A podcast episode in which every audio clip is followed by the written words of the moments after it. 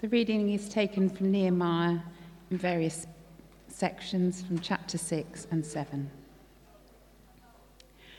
When all our enemies heard about this, all the surrounding nations were afraid and lost their self confidence because they realized that this work had been done with the help of our God. After the wall had been rebuilt and I had set the doors in place, the gatekeepers, the musicians, and the Levites were appointed. I put in charge of Jerusalem my brother, Hanani, along with Hananiah, the commander of the citadel, because he was a man of integrity and feared God more than most people do. I said to them, The gates of Jerusalem are not to be opened until the sun is hot. While the gatekeepers are still on duty, have them shut the doors and bar them. Also, appoint residents of Jerusalem as guards, some at their posts and some near their own houses. Now the city was large and spacious, but there were few people in it, and the houses had not yet been rebuilt. So my God put it into my heart to assemble the nobles, the officials, and the common people for registration by families. This is the word of the Lord. Were you listening to that reading? Okay, turn to your neighbour and tell them who feared God more than most people do. Ah, that's what we've just heard. So and so feared God more than most people do. okay, I'm just going to put a slide up. This is, I'm not, I'm not going to tell you even. I'm just going to leave it hanging there. It begins with H.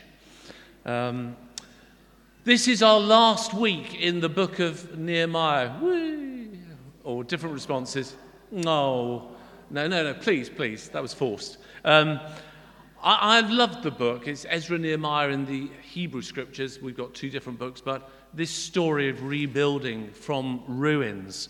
Um, and today I'd just like to finish with what I think actually I get most from from the book. What I, why I find it a really moving and challenging uh, book myself and exciting. But to open up the idea, here's something just to get us uh, thinking. What's going on here, would you say? Heat loss. So, how many of you find it depressing when you pay your heating bill? It tends to be the grown ups. So, this is just saying, on average, and our house is not average, um, floors lose 15%, walls 35%, roofs 25, windows 10, drafts it feels like more than 15%. And so we're thinking, how do we save energy? And the point is, the heat finds a way out. This week, I had to go up into our loft, which is harder because that's gone the sideways direction. It's harder than that look, although that looks, you'd have to be climbing upside down. So imagine that orientated through 90 degrees. And just the moment I did it, I opened the loft hatch and it was like whoosh. And I could feel the draft going up into the void of the, the loft space, which was so cold. And in my mind, I thought, that 30 seconds has cost me 10 quid. I was so resentful because it finds the weakest link, the weakest point where it can get through. Um, similarly, oh, that's the correct way out. That would have been very freaky to have that on its side. Uh, if you've got a bucket with holes in, you just know that the water will find where's the holes, where's the gaps, where can we get through. I'm not saying they're thinking like that. Who knows what a water molecule is thinking in a dull moment? But it somehow finds its way out. Um, we used to live down in Minster near Poole, uh, and if you keep going on that sort of Wareham Road, you get to this beautiful place called Corfe Castle. Corfe Castle. This was built by William the Conk in 1070. It's one of the first stone built castles in the whole of Britain. It's really, really old. And so I went down there and I thought, well, no wonder it's fallen over. I mean, it was remarkable it stayed up at all when it's that old. But in fact, it didn't just fall over. In March of 1645, I remember it so well, like it was yesterday. Inside were people who supported the king, royalists, and outside were people with Oliver Cromwell who didn't want to have a king, parliamentarians. And they lined up their cannons from the hill that you can still climb up, and they just bombarded the walls and all the structures day after day.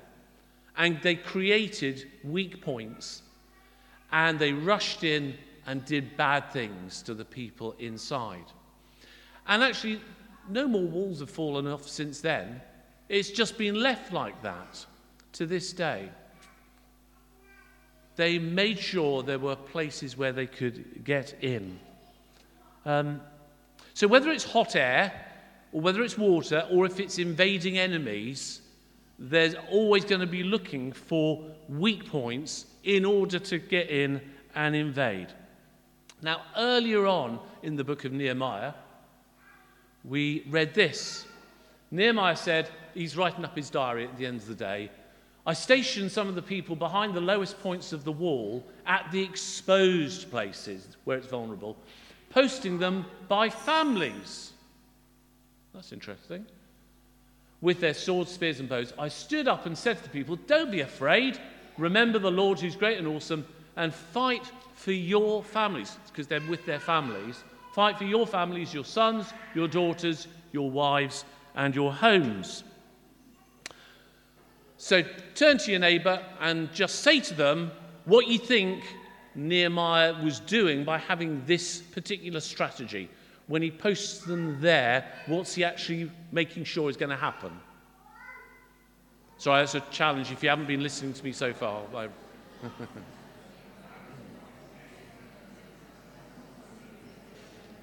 Okay, it shouldn't really be uh, rocket science. It's probably obvious. So there's two things going on. First of all, he points, gets them to go to the most vulnerable places, the lowest points of the wall. And secondly, he makes people protect their own family and friends because they care the most. People, I don't know, it's just obvious really, but people fight harder to protect the people they love the most and care about. So if I this afternoon were to walk across Victoria Park and someone comes up to beat me up, I will go into the old Navajo Indian trick and run away as fast as I can. But if someone were to break into our house and Sue's there, or, or my children, I'm just going to pick up my bat I mean it. I, I just know I would do that. If I can't run away and just leave the people I love there, we will protect the people we love, even if we personally would make a different decision. And that's one of the reasons why, at the moment, the smaller Ukrainian force are able to beat off the much larger, at times, uh, Russian force. Because I'm guessing lots of the Russian soldiers think, what the heck are we doing here? It's not our land. Whereas the Ukrainians know exactly, it's like Zelensky could just nick what Nehemiah said fight for your families, your sons and your daughters, your wives, and your homes. And so they've got more energy. Now, some of you, some of you poor people, have never been in a Book of Common Prayer Holy Communion service. Maybe the Lord will change that for you one day. I quite like it. And Thomas Cranmer, who wrote, uh, wrote it, and we have the version from 1662. Uh, and when you're leading the service and you lead the prayers, the vicar prays, Let us pray for the whole state of Christ's church, militant here in earth. Now, the Latin word militis is soldier. So if you're militant, it means you're being like a soldier because you're in the military. And so what Cranmer's getting onto here is we're praying for the church who are still soldiers.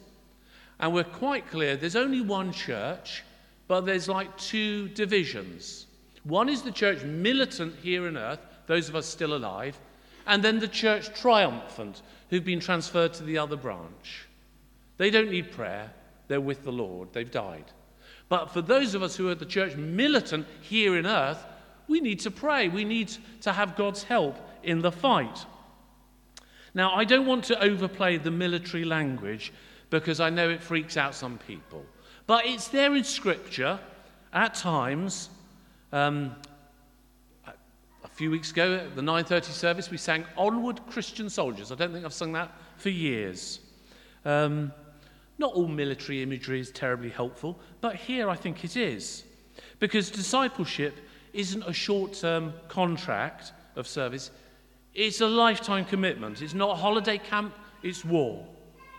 And Jesus said, if you enlist, that's your lifetime commitment. He didn't say, if after 30 days you're not completely satisfied, I'll take back your cross and you can get. No, you sign up to follow Jesus, you take up your cross, and you follow him for life. That's what the deal is. In fact, at the uh, 9:30 service, we sang a, a hymn, "Soldiers of Christ, arise and put your armor on, and take to arm you for the fight the panoply of God." I went a lot of years without knowing what panoply meant. It's a Greek word, panoply, which means full armor. So Paul in Ephesians 6, which is probably the chapter in the Bible that talks most about this, uses the word twice in verse 11 and 13 put on the panoply, the full armor of God.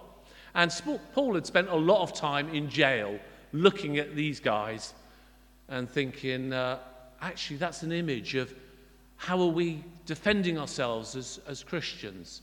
So you've got the uh, helmet of salvation How's your thought life? Do you ever find you have unhelpful thoughts? Just the men, then.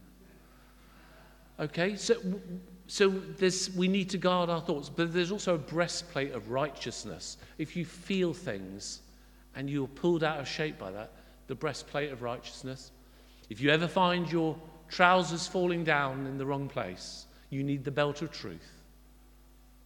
Uh, you need to be standing in a place of peace, if you're trying to fight and you're slipping over, you need the right sort of footwear.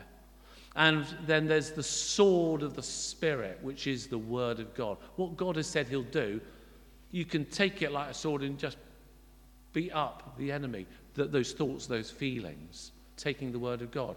So Paul thinks, hey, this is a great image. Here I am in prison, but I've got a great idea for my next letter. And he uses that to inspire the church on how do you pray? How do you equip yourself? And so, if you were going into the gladiatorial arena, how many of you have been to the Colosseum in Rome? Any, oh, quite a few of us. So, I mean, it's quite scary to think Christians were there killed, murdered because they followed Jesus. But uh, if you knew you were going to be in a fight to the death, I'm guessing you would put on the panoply, the full armour of God. You wouldn't, I mean, even if you're built like Russell Crowe, you're going to take all the kit that you can get.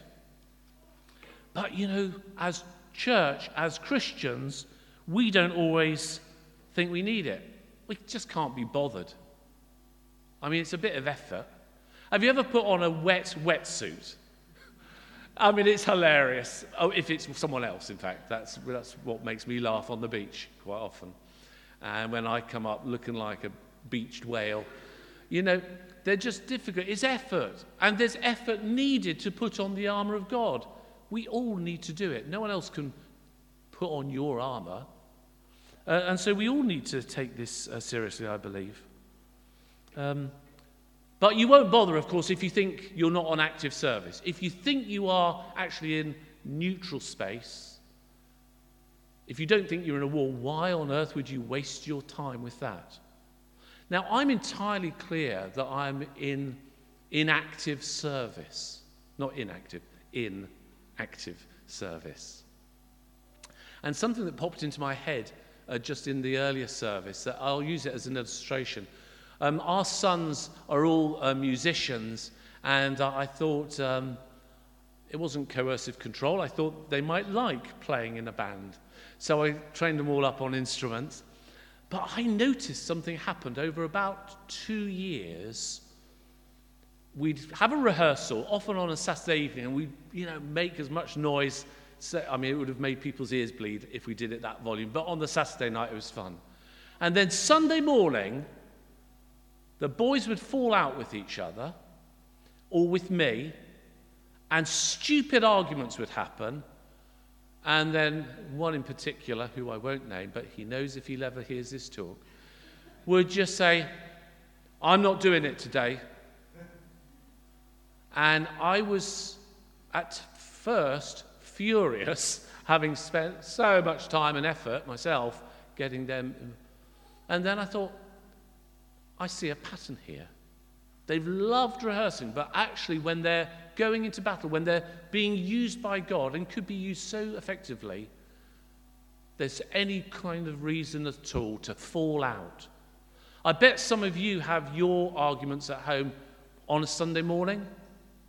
I mean, maybe spread it evenly throughout the week, who knows? But I know, I find it really hard to preach if I've just had bad words with my wife, or indeed anyone's wife. so I don't know why I said that. Uh, let's just reel that back. The point is, we're not on neutral territory. I know, and, and I actually gave, I sat them down, and I, one of them I gave a real talking to. Don't you recognize whose voice this is?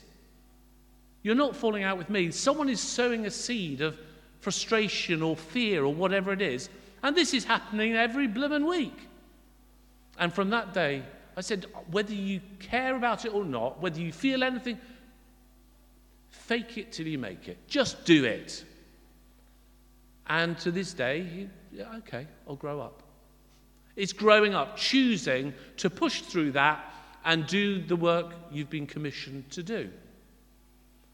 Whereas we can get all very self involved about, oh, I don't feel. I mean, most of my ministry, well, lots of it I love, but there are some things I don't love. But it turns out I need to do it anyway. You're the same with your jobs. There's, and in Christian ministry, that's what it is. That's what discipleship is. And you won't bother if you think it's just a game. As my little boys, sorry, it's a bit self indulgent, I know, but in our back garden, they loved playing soldiers. I fear too many Christians fear, I fear they think about it in those terms, that this is a leisure pursuit. It used to happen a lot down in Poole. People would actually say to me, I didn't come to church. It was such nice weather, it seemed a waste to come to church. And they're telling me about it. I thought, really? You think you can make it as a solo Christian? Good luck with that. You'll find it harder. Do not meet give up meeting together as some are in the habit of doing. That's in the book of Hebrews. It's always been a challenge to be bothered, to be loving, to be discipled. But actually, if we think we're in that scenario, there's no real risk, is there? It's just a bit of fun. But I don't think it's fun. I've had weeks where I thought, I feel under attack. Now, some of us, put up your hand if you are naturally superstitious. There's only two of us being honest. So some of you, I t- thank, thank you, mate. I, I think we all are at different levels. Um, so I, uh, many, I've got a big motorbike, and uh, I was on the A31, and a deer jumped out in front of me. I was doing 60, and by the grace of God, I wasn't killed, but the bike was written off, and I had several fa- fractures. And so I knew through that I, it was a, a word for me that I needed to get a bigger, faster bike. Uh, Sue felt God was maybe saying something different. Anyway, I won that one. Um, but I then thought, from now on, when I go out on my motorbike, I mean, I, I just say, Lord, I'm going out now, okay? Just watch over me. And then I used to include the phrase, and actually, if there's any deer, could they not jump in front of me? And then I thought, how, how do, what about a stoat? Or a badger. Do I need to include them? No, probably not. But then I thought, what about the brake pads? I mean, have, and then I started getting longer prayers, and then I realized this is stupid. I'm becoming superstitious. as if I would be saved by my prayer. I'm not saved by my prayers, I'm saved by God. And my prayer is to try and express trust in Him. And it's a funny thing when we're praying, we've got to make sure we're not trusting in our prayers, being really super duper prayers. Our trust is in Jesus who saves us.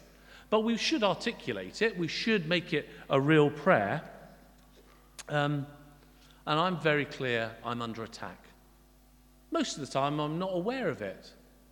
But sometimes I think, oh, I recognize this. Anyone know what that's called in Latin? Niche question, I'll, I'll be amazed actually. Uh, it's called an erta. And if you are um, on a watchtower, so it's a watchtower, but that's an erta.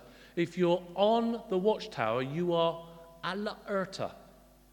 To be alerta, alert, means you're on a watchtower.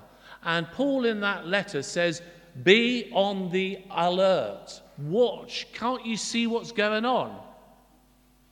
And I think if we're not watchful, if we're not aware of what's going on, we will uh, be in danger. So, coming into land. Oh, there's question marks. Thank you. I like that. Do you believe you're in a battle? I wonder if you think you are, or whether, well, that's because you're a vicar or, or, or. I mean, do you think that's all make believe, or what people used to think, or is it still a battle? Do you believe you're in a battle? Do you know where you're vulnerable? For some of you, it might be in your minds. For some of you, in your hearts. For some of you, you've got habits that you keep tripping up. Now, I don't think you need to be thinking, oh, I've done, I've done it again. God doesn't want us to be depressed and thinking, oh, life's so hard. I'm never. When you hear a voice saying, you've always been like this, and you will never change. Whose voice do you think that might be? Is it likely to be the Holy Spirit? No. Of course it wasn't. God comes by his Spirit to convict us so that we can change. Where you just hear the voice of condemnation, well, that's typical of you. That's the voice of the enemy, discouraging you, making you afraid and feeling it's hopeless. But know your vulnerabilities, know yourself, not to beat yourself up, but to think, well, what am I going to do about it? So that's the next question. Do you have a strategy? So I gave my son a strategy, which was really along the lines of grow up. Just take responsibility. This is your life. You can choose to do it, play the music or not, but I can't hold your hand. You've got to make a choice. And then he made a good choice. So if you are prone to falling at a particular place, how can you strategize about that? Uh, it's just popped into my head. I know quite a few people who are misled by having their phones with them too much. And so overnight, they leave it downstairs rather than upstairs in the bedroom because it just means it's not there. I mean, can you have you the willpower to do that for the things that make you trip up? And finally, and this is really where I'm landing it, will you pray for someone else? What's your bit of the wall? And I sort of tried to think and pray, who are the people I pray for? And I didn't feel that I should actually share that. But I've got quite a long list of people. So, um, my own family and their relations, certain friends, all my godchildren, I'm godparent to lots of people. I promised to pray for them. And I know I am so rubbish at doing that. If I don't pray for them every day, I won't do it at all. So I've just made a promise I will pray for them every day. And then there's some people I've prayed for, uh, they've no idea that I pray for them. It would probably freak them out if they did. But for 20 or 30 years, I've been praying for them every day because God, has, God told me they're on my bit of the wall. Actually, I'm the only person praying for some of those people, so I better jolly well do it. Now, I'd love to say I pray for you all. I don't. There's over 300 people on ChurchSuite. I mean, I wouldn't do anything else if I did. much as I love you. But if you can pray for yourself and your bit of the wall, we're all safe, yeah? We're all committed to God. That doesn't mean bad things can't happen. It just means we're all taking responsibility for our bit of the wall. So, will you pray for some people? Are you clear who you are praying for regularly because you feel, I'm fighting for my family, I'm fighting for my friends. This is my responsibility before God. So, Father, I pray that you'll help us in this, just to see the reality of the world we live in and how we need your help. That we'll have faith in you, not in us being great at praying, but in you and your mighty power. Pray that you'll help us to put on the full armour of God, to learn to have a strategy, and that we'll know the people you've put on our hearts to pray for every day to pray your blessing and protection over their lives. In Jesus' name, amen.